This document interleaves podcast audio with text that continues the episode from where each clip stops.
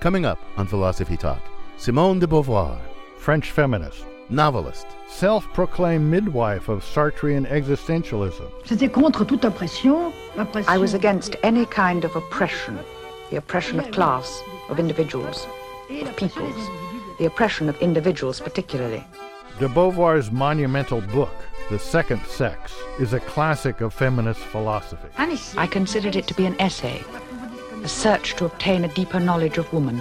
the first to distinguish biological sex from socially constructed gender. De quel When I began to write the book, I didn't even suspect how heavily woman's condition weighs on her. appris ça, j'ai dit, So writing my book was a revelation for me, an apprenticeship rather than a political act. que ça n'a été un acte politique. Our guest is Shannon Mussett, editor of Beauvoir and Western Thought, From Plato to Butler. The philosophy of Simone de Beauvoir. Coming up on Philosophy Talk.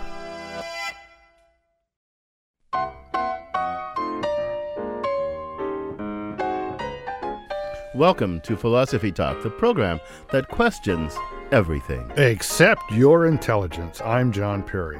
And I'm Ken Taylor. We're here at the studios of KALW San Francisco. Continuing conversations that start at Stanford University at Philosopher's Corner. That's where Ken and I are professors of philosophy. Today, it's the legacy of Simone de Beauvoir.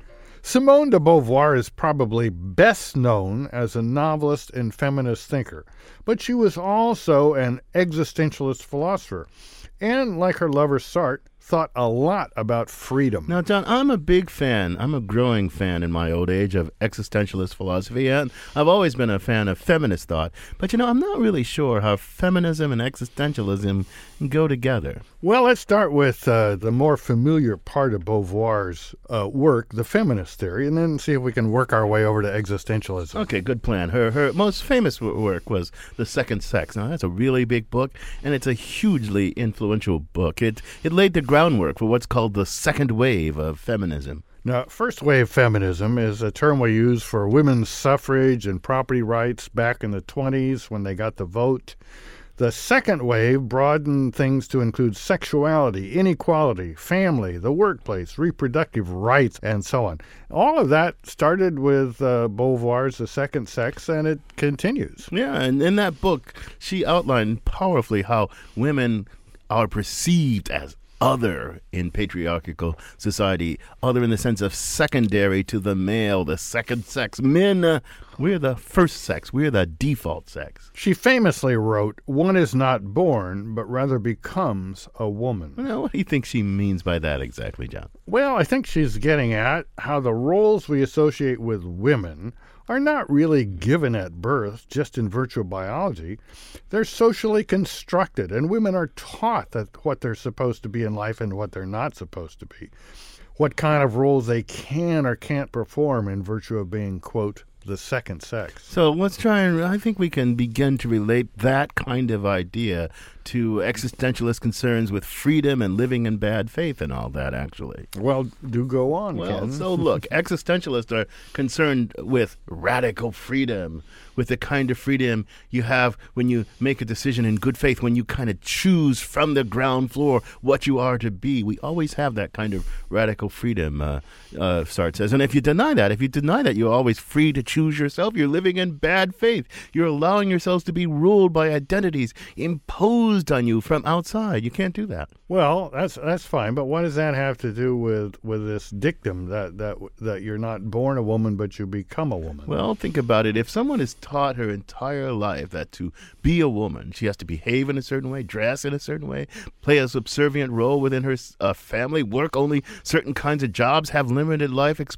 expectations, and then if she accepts that role, she's less free. She, she's less authentic. She surrendered herself to the other, to the, the imposing other. But but look, existentialism posits radical freedom. You, you, you don't have a pre-established essence, and nobody else can decide what your essence is either. You always choose who you are.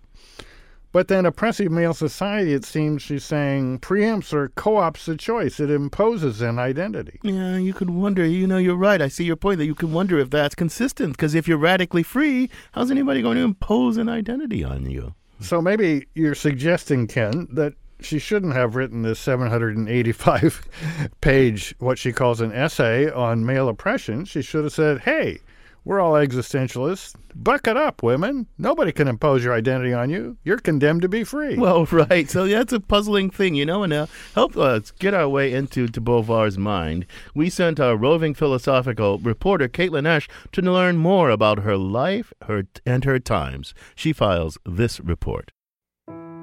Simone de Beauvoir was born in 1908 to an upper middle class family, but that privilege largely dissipated after her grandfather went bankrupt. Beauvoir's father was determined that both she and her sister would get an education and become self supporting. And this was quite distinct, obviously, when compared to other bourgeois upbringings.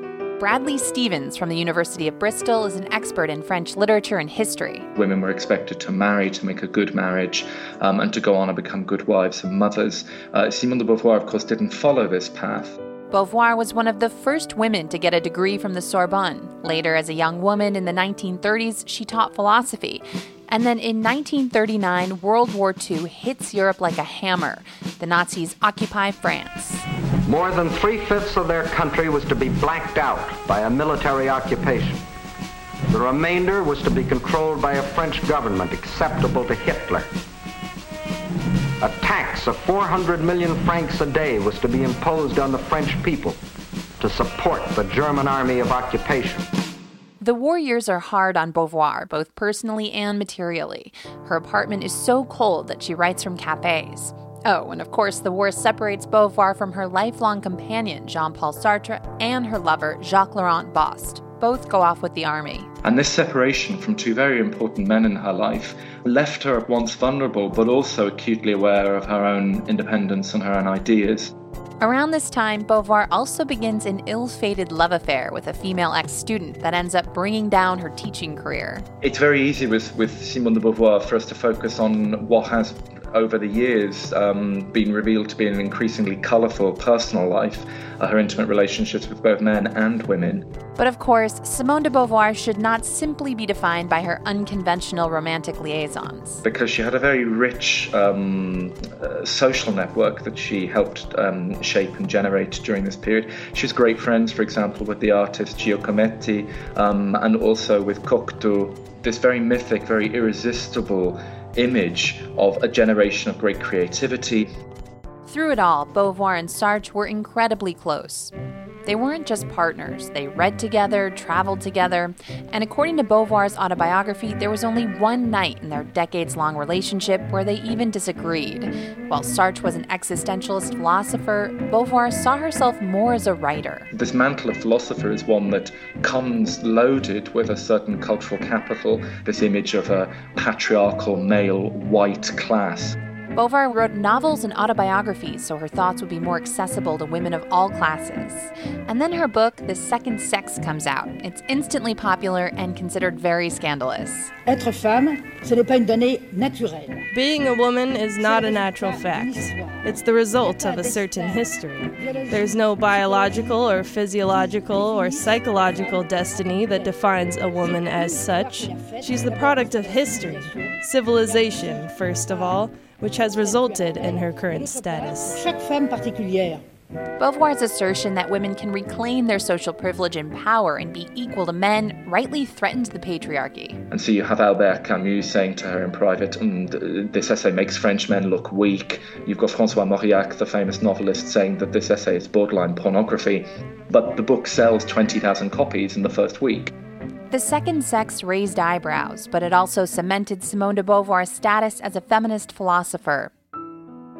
Beauvoir died in 1986. Her funeral was held six years to the day after Sartre's, and she was buried alongside him in Paris. Bradley Stephens says whenever he visits Beauvoir's grave, he sees flowers, metro tickets, cigarettes, and letters. It's borderline mythic, and she would always warn us against the temptation to mythologize and idealize um, somebody's life or their reputation. Nonetheless, I think it's it's undeniable to say that Simone de Beauvoir is certainly one of the most important French writers of the 20th century. She is undeniably one of its great women.